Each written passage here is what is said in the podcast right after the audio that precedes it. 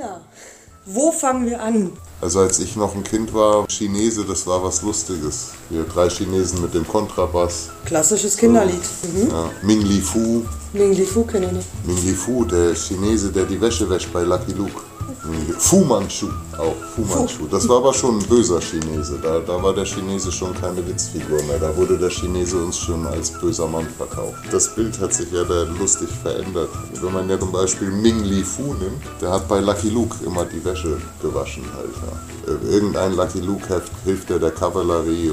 Das war ja eigentlich sehr traurig, weil das war ja die Zeit der Cowboy und Indianer, die Westernzeit in Amerika. Und die Amerikaner haben ja ein riesiges Eisenbahnnetz durch ihr Land gezogen in dieser Zeit. Und das haben natürlich großenteils Chinesen. Die waren da die Hilfsarbeiter. Also die Dreckarbeit wurde da von sehr schlecht behandelten Chinesen gemacht. Und das Lustige daran war ja, als äh, alle Siedler von ganz Europa, von überall sind sie ja irgendwann nach Amerika gesegelt, in die neue Welt, hieß es damals. Haben wir neulich erst drüber gesprochen. Aus Europa kamen die ganzen Assis. Afrikaner sind ja, wie wir alle wissen, nicht freiwillig in die neue Welt gefahren. Halt, ja.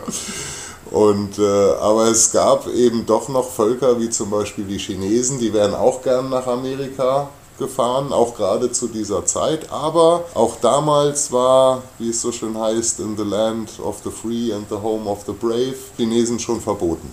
Jeder aus der ganzen Welt konnte, wenn er wollte, sagen, ich wandere in die, nach Amerika aus. Also USA gab es ja da noch nicht, aber ich wandere nach Amerika aus. Aber die Chinesen, die dürften nicht kommen. Die Schwarzen waren die Sklaven und gleich danach kamen dann schon die Chinesen, weil die brauchten sie, um die Eisenbahn zu bauen und wie man an der Metapher im Lucky Luke Heftchen sehen kann, um die Wäsche zu waschen. Ja, und das war so das Bild, wo einem der Chinese zu dieser Zeit noch als im Grunde genommen völlig harmlose Untertanenfigur dargestellt wurde, weil zu dieser Zeit ja auch China immer noch ein Agrarstaat war. Im Grunde genommen ein Bauernstaat, würde man wohl sagen, gegen in allen anderen europäischen Ländern äh, die Industrialisierung längst stattgefunden hatte. China war ja vor noch über 1000 Jahren eine, eine Hochkultur, die unseren Kulturen weit voraus war. Waren ja die Maya zeitweise wahrscheinlich auch. Aber wie das nun mal so war, da der Mensch nun mal eine Drecksau ist, hat immer der das Sagen gehabt, der die besseren Waffen hatte. Da natürlich in Europa,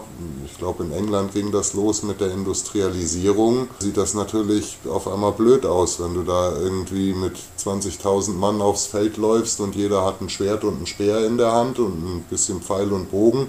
Und auf der anderen Seite stehen dann Jungs irgendwie mit diesen äh, Maschinengewehren, die irgendwie im Kreis angeordnet bis zu zwölf Läufe hatten. Du hast rechts an der Kurbel gedreht und dann flogen da wie viele Kugeln raus jede Minute und konntest mit Kanonen schießen und so ein Kram. Nur so hat so ein kleines Land wie England fast die ganze Welt erobert. Dagegen war das Römische Reich ein Scheißdreck und die Engländer haben ja auch nicht nur Indien und Afrika, die haben auch China erobert.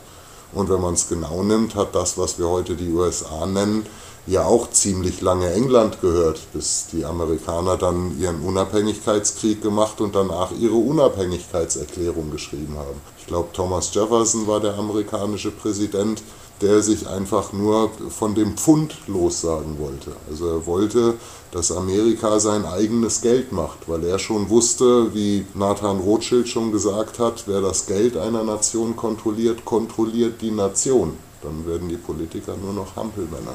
Das Geld musst du kontrollieren, sonst kontrollierst du gar nichts. Denn auch wer das Geld kontrolliert, kontrolliert natürlich auch die Armee. Das funktioniert ja auch nur mit Geld. Also kein Geld, keine Waffen. Aber um darauf zurückzukommen, du ja. siehst halt, äh, da wird der Chinese in der Westernzeit noch als harmloses Untermenschen Wesen im Grunde genommen dargestellt, als wären sie dumm. Auch oft sieht man sie mit diesen wahnsinnigen Vorbissen, wo Zähne fehlen, was ja den Menschen auch absichtlich so präsentiert wird, damit man sieht, okay, ja, der hat nicht mal Zähne und so. Das lässt ja oft auch darauf schließen, dass ein Kulturkreis medizinisch gar nicht gut betreut ist, was wiederum darauf schließen lässt, dass die Zivilisation nicht so weit entwickelt ist, etc. etc. Äh, dann kann man auf Dummheit schließen und dann ist es auch ganz leicht, die eigene Kultur und die eigene Zivilisation über diese Zivilisation irgendwie zu erheben. ohne dabei zu sehen, dass man vielleicht nur die besseren Waffen hatte in dem Moment, als es drauf ankam. Und dann kannst du sehen, dann, dann entwickelt sich das weiter, dann hast du irgendwann die Zeit der, sage ich mal, 60er und 70er Jahre. Da war ja dann die Darstellung des Chinesen für den Westen, war nicht mehr so lustig, war nicht mehr hier äh, Ming Li Fu. Auf einmal war es Fu Manchu halt. Und Fu Manchu war böse halt. Ja. Fu Manchu war ein unglaublich gewitzter, skrupelloser Verbrecher, der dann durch alle möglichen Filme immer wieder geisterte. Böse Fu Manchu. Auf einmal war es nicht mehr der lustige Ming Li Fu, es war der böse Fu Manchu. Wie konnte der lustige Chinese auf einmal so böse werden? So drei Chinesen mit dem Kontrabass und auf einmal Fu Manchu. Was war passiert? Passiert war, ist, dass ganz einfach Mao Zedong war passiert und der hat China extrem verändert und er hat versucht, die Planwirtschaft nach dem russischen und dem marxistischen Beispiel in China einzuführen. Und das hat in China ungefähr 30 Millionen Menschen das Leben gekostet. Und nicht, weil sie einen Aufstand gemacht haben und erschossen wurden, sondern die sind verhungert weil diese Planwirtschaft nicht richtig funktioniert hat und China aufgrund der Größe seines Volkes natürlich auch schon immer das Problem hatte, wenn da so viele Leute rumhopsen, die musst du alle irgendwie füttern. Und das hat damals alles nicht so wirklich geklappt. So, und in einer, in einer Planwirtschaft sieht es ja dann vor allem auf einmal so aus, dass wenn du der Bauer bist, dann gehört dir dein Bauernhof nicht mehr. Ist ja Planwirtschaft, ist ja Kommunismus. Dein Bauernhof gehört jetzt auf einmal allen, um es mal nett zu sagen. Du kannst darauf nur noch wirtschaften und dafür bekommst du von der Partei irgendwas. Halt. Das war natürlich dann auf einmal so, auch in der ganzen Welt hat sich dann auf einmal das Bild des Chinesen gewandelt. Chinese wurde gesehen als böser Chinese und das hat natürlich dann auch in genau dieser Zeit, die, um die 60er Jahre herum muss das gewesen sein, wo dann auch äh, Amerika ein ganz klares Embargo gegen China ausgesprochen hat. Und das natürlich war für China sehr schmerzhaft, genau in der Zeit, wo sie aus ihrem Bauernstaat einen Industriestaat machen wollten. Knapp 200 Jahre nachdem der Rest der Welt längst industrialisiert war darf man ja nicht vergessen. Jetzt standen sie da und hatten das Embargo von den Amerikanern. Die Planwirtschaft von Mao Zedong hat zu Hunger geführt. Allerdings hat es auch das, was da war, einigermaßen gut verteilt, so dass jetzt auch die Leute, die vorher ein bisschen ärmer waren, auf einmal was hatten. Das war aber in dem Fall gar nicht so gut, weil so konnten sie sich wiederum gegen das System, was ihnen nicht gepasst hat, auflehnen. Also hat es ja auch in China revolutionäre Aktionen gegeben, was auch dazu geführt hat, dass in den 60ern, wahrscheinlich bis in die 70er Jahre hinein, war China dann auf einmal ein Ödland, was auch der Bildung gar nicht gut getan hat. Und so kam natürlich dann auch, wurde dann dieses Bild auch vom dummen Chinesen da nochmal so ein bisschen angefeuert. Das kennen wir ja heute gar nicht. Wenn du heute hörst Chinese, weißt du, der ist dreimal so schlau wie alle Kinder, die du je getroffen hast. Halt, ja. Absolut. Aber damals war es eben noch nicht so, weil eben auch das System oder die Art und Weise, wie Mao Zedong versucht hat, aus dem Bauernstaat einen industrialisierten Staat zu machen, hat er einfach mit seiner Art des Kommunismus nicht unbedingt das beste Mittel gewählt. Also ich bin kein Politologe und kann das nicht politisch äh, kritisieren. Wenn man sieht einfach, was das Resultat von seiner Planwirtschaft war.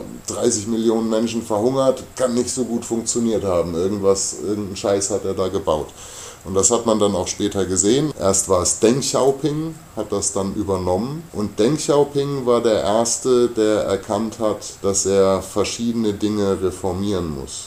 Der auch erkannt hat, dass er vor allem den Bauern, die das Volk ja füttern, dass er den Bauern einen Großteil ihrer Rechte, vor allem ihrer Landrechte, wieder zurückgeben muss. Und hat dann natürlich auch verstanden, dass er nicht mit Embargos der Welt leben kann. Er muss irgendwie an der Weltwirtschaft teilhaben. Er muss irgendwie in die WTO reinkommen, die World Trade Organization.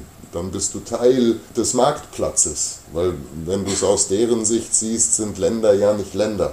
Jedes Land ist wie eine kleine Firma äh, jede Firma hat so seine Produkte, die sie herstellt und äh, in der World Trade Organization, das ist dann quasi der große Marktplatz, wo all diese Länder miteinander Handel treiben und auf der Basis dieses Marktplatzes werden ja dann auch die Börsenkurse gesetzt. Auf der Basis dieses Marktplatzes wird entschieden, wie viel ist so ein Euro überhaupt wert. Wenn ich mit dem Euro nach beispielsweise Südafrika gehe, wie viel, wie viel Rand, wie viele südafrikanische Rand kriege ich denn dann für einen Euro? Und wie viele russische Rubel kriege ich denn für einen Euro? Und wie viele Dollar und wie viel Pfund kriege ich für einen Euro? Das wird ja so gerechnet, jedes Land hat sein Bruttoinlandsprodukt und sein Bruttoauslandsprodukt. Und das Bruttoauslandsprodukt ist sozusagen die Handelsbilanz eines Volkes. Wie gut haben wir mit den anderen Handel getrieben? Und so ist jedes Land eigentlich nur wie eine Firma, die irgendwas produziert halt. Und das wird auf dem Weltmarkt verkauft und wer am meisten verkauft,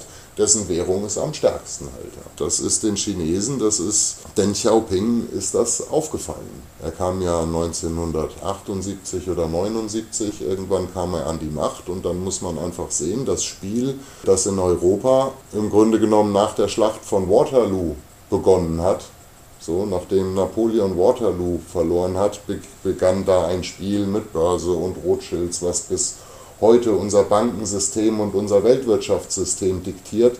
Äh, das ist da entstanden in dieser Zeit. Und die Chinesen haben eigentlich erst 1979, also in den 80ern, angefangen daran so leicht zu partizipieren. Vorher waren sie nur die, die, die Hilfsarbeiter, die in Amerika die Schienenstränge gelegt haben. Wir reden hier von 40 Jahren, genau. Das, das bedeutet, dass das, äh, wofür wir 300 äh, Jahre gebraucht haben, das haben die Chinesen jetzt in 40 Jahren aufgeholt. Kann ich dir gleich erklären, wie sie das gemacht haben. Bitte. So. Aber vielleicht wäre erst mal lustig zu wissen, wie sie überhaupt in die Lage gekommen sind, das zu machen, weil das ist schon ziemlich erstaunlich. Erstmal aus einer Monarchie eine Planwirtschaft, ein kommunistisches Land wurde und wie aus diesem kommunistischen Land das wurde, was sie heute sind, weil das ist ja kein kommunistisches Land mehr. Und es ist aber auch keine kapitalistische Staatsform und eine Demokratie ja schon mal gar nicht. Es ist auch nicht wirklich eine Republik.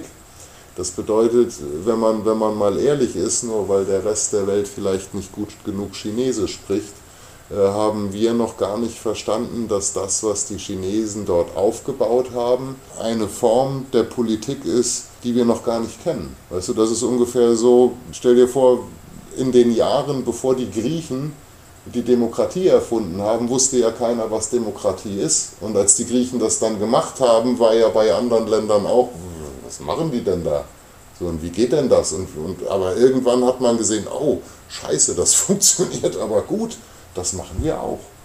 Und da komme ich auch gleich nochmal zurück, weil das ist eine ganz große Gefahr, dass wir irgendwann so dämlich sind und genau das über Chinesen denken, dass wir uns das angucken und uns denken, oh, das funktioniert aber gut, das machen wir auch. Das wäre fatal. Äh, nur leider hat Corona ein bisschen offengelegt, äh, dass das durchaus sein könnte. Weil du kannst sehen, die autokratischen Staaten haben das alle ruckzuck unter Kontrolle gekriegt und alle anderen Staaten kacken ab. So, und das ist, das ist sehr gefährlich, dass man ein solches Positivbeispiel auf diese Art und Weise auch in den Medien propagandiert, weil es eben die Gefahr birgt, dass Leute sagen könnten, oh, das funktioniert gut, warum machen wir das nicht so? Und das wäre fatal, so, weil das so zu machen ist zumindest menschlich und moralisch äh, hochgradig bedenklich. Naja, auf jeden Fall, um wieder dahin zurückzugehen, Deng Xiaoping hat das Späßchen mit China auf eine Schiene gestellt, äh, dass auf einmal klar war, äh, wir kommen aus dieser Isolation heraus und wir werden versuchen, am Welthandel teilzunehmen, weil er natürlich nicht das, das kommunistische System zersprengen wollte, hat er das ganz langsam gemacht.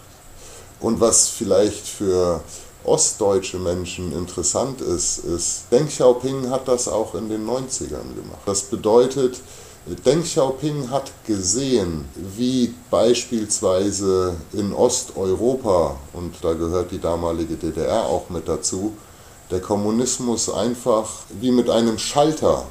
Am Montag war hier noch Kommunismus und jetzt ist Dienstag und jetzt ist der Schalter umgelegt.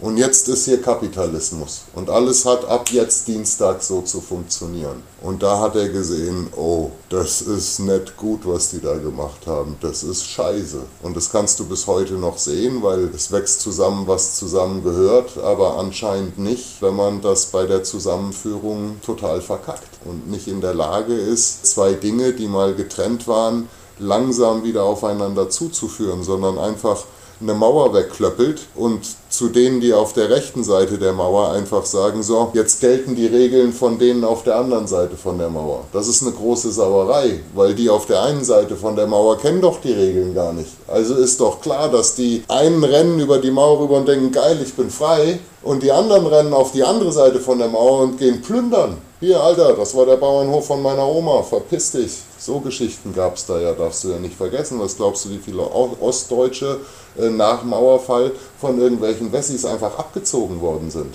Und so bringst du ein Volk halt nicht auf einen guten Weg. Du, du bricht das eine, was vorher da war, komplett zusammen und das andere fällt dann über das eine her. Das ist totaler Blödsinn. Und, und das hat Deng Xiaoping gesehen, also hat er diese Annäherung der Planwirtschaft an das, was wir Kapitalismus nennen, hat er ganz langsam und Stück für Stück gemacht. Das heißt, er hat erstmal weit weg von Peking in Provinzen wie Hainan beispielsweise hat er Freihandelszonen aufgebaut, in denen er sich dann Stück für Stück dem Westen geöffnet hat und angefangen hat, dort Handel zu treiben. Später dann auch Shanghai ist eine der größten Metropolen, die wir kennen, die so eine Freihandelszone war, bis er dann einen ziemlich stabilen Gürtel Drittel seiner Küste entlang hatte, wo er mit dem Westen entsprechend handeln konnte und hat sich durchaus diesen rapiden Zusammenbruch des Kommunismus und die Probleme, die das mit sich gebracht hat in Osteuropa, eine Lehre sein lassen und hat das selber eine ganze Ecke besser hingekriegt. Das hat natürlich dann dazu geführt, dass China auf einmal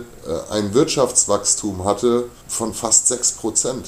Also jedes Jahr ist die Wirtschaft um 6% gewachsen. Also um, um mal eine Idee zu kriegen, Europa hat ein Wirtschaftswachstum von vielleicht 1,9%, wenn es gut läuft. Dreimal so stark und dreimal so heftig kamen die auf einmal dann in den 90ern hatte der Zug so richtig Fahrt aufgenommen. Das heißt, der Zug, den sie in den 80ern gestartet hatten, als sie angefangen haben, am Welthandel wirklich teilzunehmen, der hatte in den 90ern hatte der Zug so richtig ordentlich Fahrt aufgenommen. Sein eigenes Handelsvolumen jedes Jahr um 6% zu steigern, das ist eine Mordsleistung. Und was natürlich dabei auch innerhalb Chinas passiert ist, ist, dass diese ganze riesige Landbevölkerung, die ja teilweise schon mit 40, 50 sind die gestorben. Da draußen, da gab es keine medizinische Versorgung. Da war ja nichts. Weißt du, wir hatten Industrialisierung schon 300 Jahre lang und die, die hatten da gar nichts halt. Es war immer noch ein Bauernstaat. Und auf einmal in dieser kurzen Zeit äh, hat er die Sterblichkeitsrate extrem gesenkt. Auf einmal war das Durchschnittsalter äh, in China 76. So, das ging schlagartig hoch. Das heißt, in den großen Metropolen natürlich fantastische medizinische Versorgung, aber das große Kunststück war, dass sogar in den entlegensten Gebieten wenigstens eine einigermaßen medizinische Versorgung war, wo du vorher nicht mal ein Pflaster finden konntest. Halt, ja. Das hat natürlich auch bei der Bevölkerung in China bewirkt, dass sie gemerkt haben, okay, wenn wir in die Städte gehen, haben wir Chancen. Und auf einmal hatte der Chinese Chancen. Und er konnte auch Teil der ganzen großen, weiten Welt sein. Und auf einmal gab es in China Millionäre. Und mit Millionäre meine ich nicht Leute, die eine Million haben, sondern 100 Millionen und mehr. Und es gab immer mehr davon, immer mehr. Mittlerweile äh, werden in China pro Jahr mehr Millionäre gemacht als überall anders auf der Welt. Nicht mal Amerika mit der Wall Street hat so viele vom Tellerwäscher zum Millionär Geschichten, wie es die in China gibt. Und, und das ist auch das, was sie auf dieser Welt so mächtig macht. Das hat meine Frau hat das ganz gut verstanden, weil die immer sagt, also China, die haben zwar Atomwaffen und die haben auch Panzer, aber das brauchen die gar nicht, um die Welt zu erobern. Die gehen heimlich still und leise in die Welt hinaus. Sag mir irgendwo ein Land, wo es kein Chinatown gibt. Sogar in Afrika gibt es Chinatowns. Und das heißt, die sind in die ganze Welt hinausgegangen und haben da ihre eigenen kleinen Communities gegründet.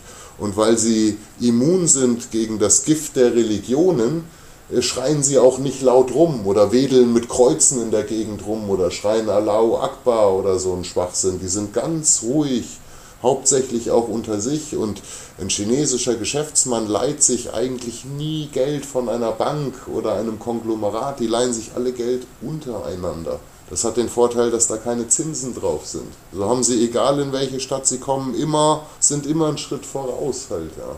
Und sie haben, nachdem sie in den 60er Jahren dieses große Bildungschaos hatten, weil eben die Kulturrevolution stattgefunden hat, haben sie danach unglaublich Gas gegeben. Also wenn du dir heute den chinesischen Bildungsapparat anguckst, dagegen sind Europäer und vor allem Amerikaner alles Dummköpfe. Und das, das meine ich genauso, wie ich sage. Also die, die Leute können das abtun als, als roboterhaft oder sonst wie, aber wenn ich mir heutzutage einen zehn Jahre alten Chinesen angucke und gucke mir einen zehn Jahre alten Europäer an, dann weiß ich, der Europäer hat keine Chance.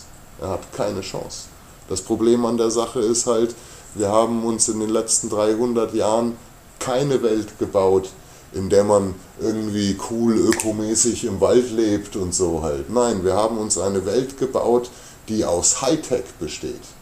Und um diesen Hightech-Scheiß zu verstehen und weiter voranzubringen, muss man so scheiße viel lernen, dass man das hier mit locker flocky und ich gehe mal einen trinken und dann treffe ich mich mit den Freunden und dann gehen wir noch auf das Konzert und dann mache ich noch ein Selfie und ein Duckface ja, Alter, da kannst du Glück haben und bei Dieter Bohlen was gewinnen, aber du wirst auf gar keinen Fall die Marslandung mitmachen. Und wir haben nun mal leider eine Welt gebaut, wo der Mensch von diesen Technologien abhängig ist.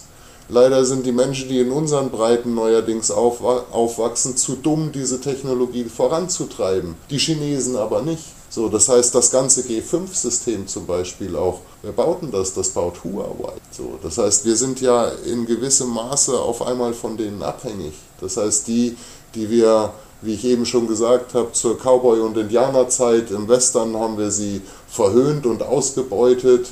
Dann haben wir sie in den 60er Jahren unter Mao Zedong als kauzige, als, als kauzige Leute irgendwie gefürchtet, weil sie irgendwie kauzig und doch schlau, aber irgendwie dann ja auch Kommunisten und die sind ja auch böse und die haben ihre Leute verhungern lassen. So, und auf einmal siehst du einen Chinesen und wenn man sich's mal genau eingesteht, muss, muss man sehen, okay, scheiße, das sind die Typen, die bestimmen werden, in welche Richtung sich die Welt in der Zukunft drehen wird.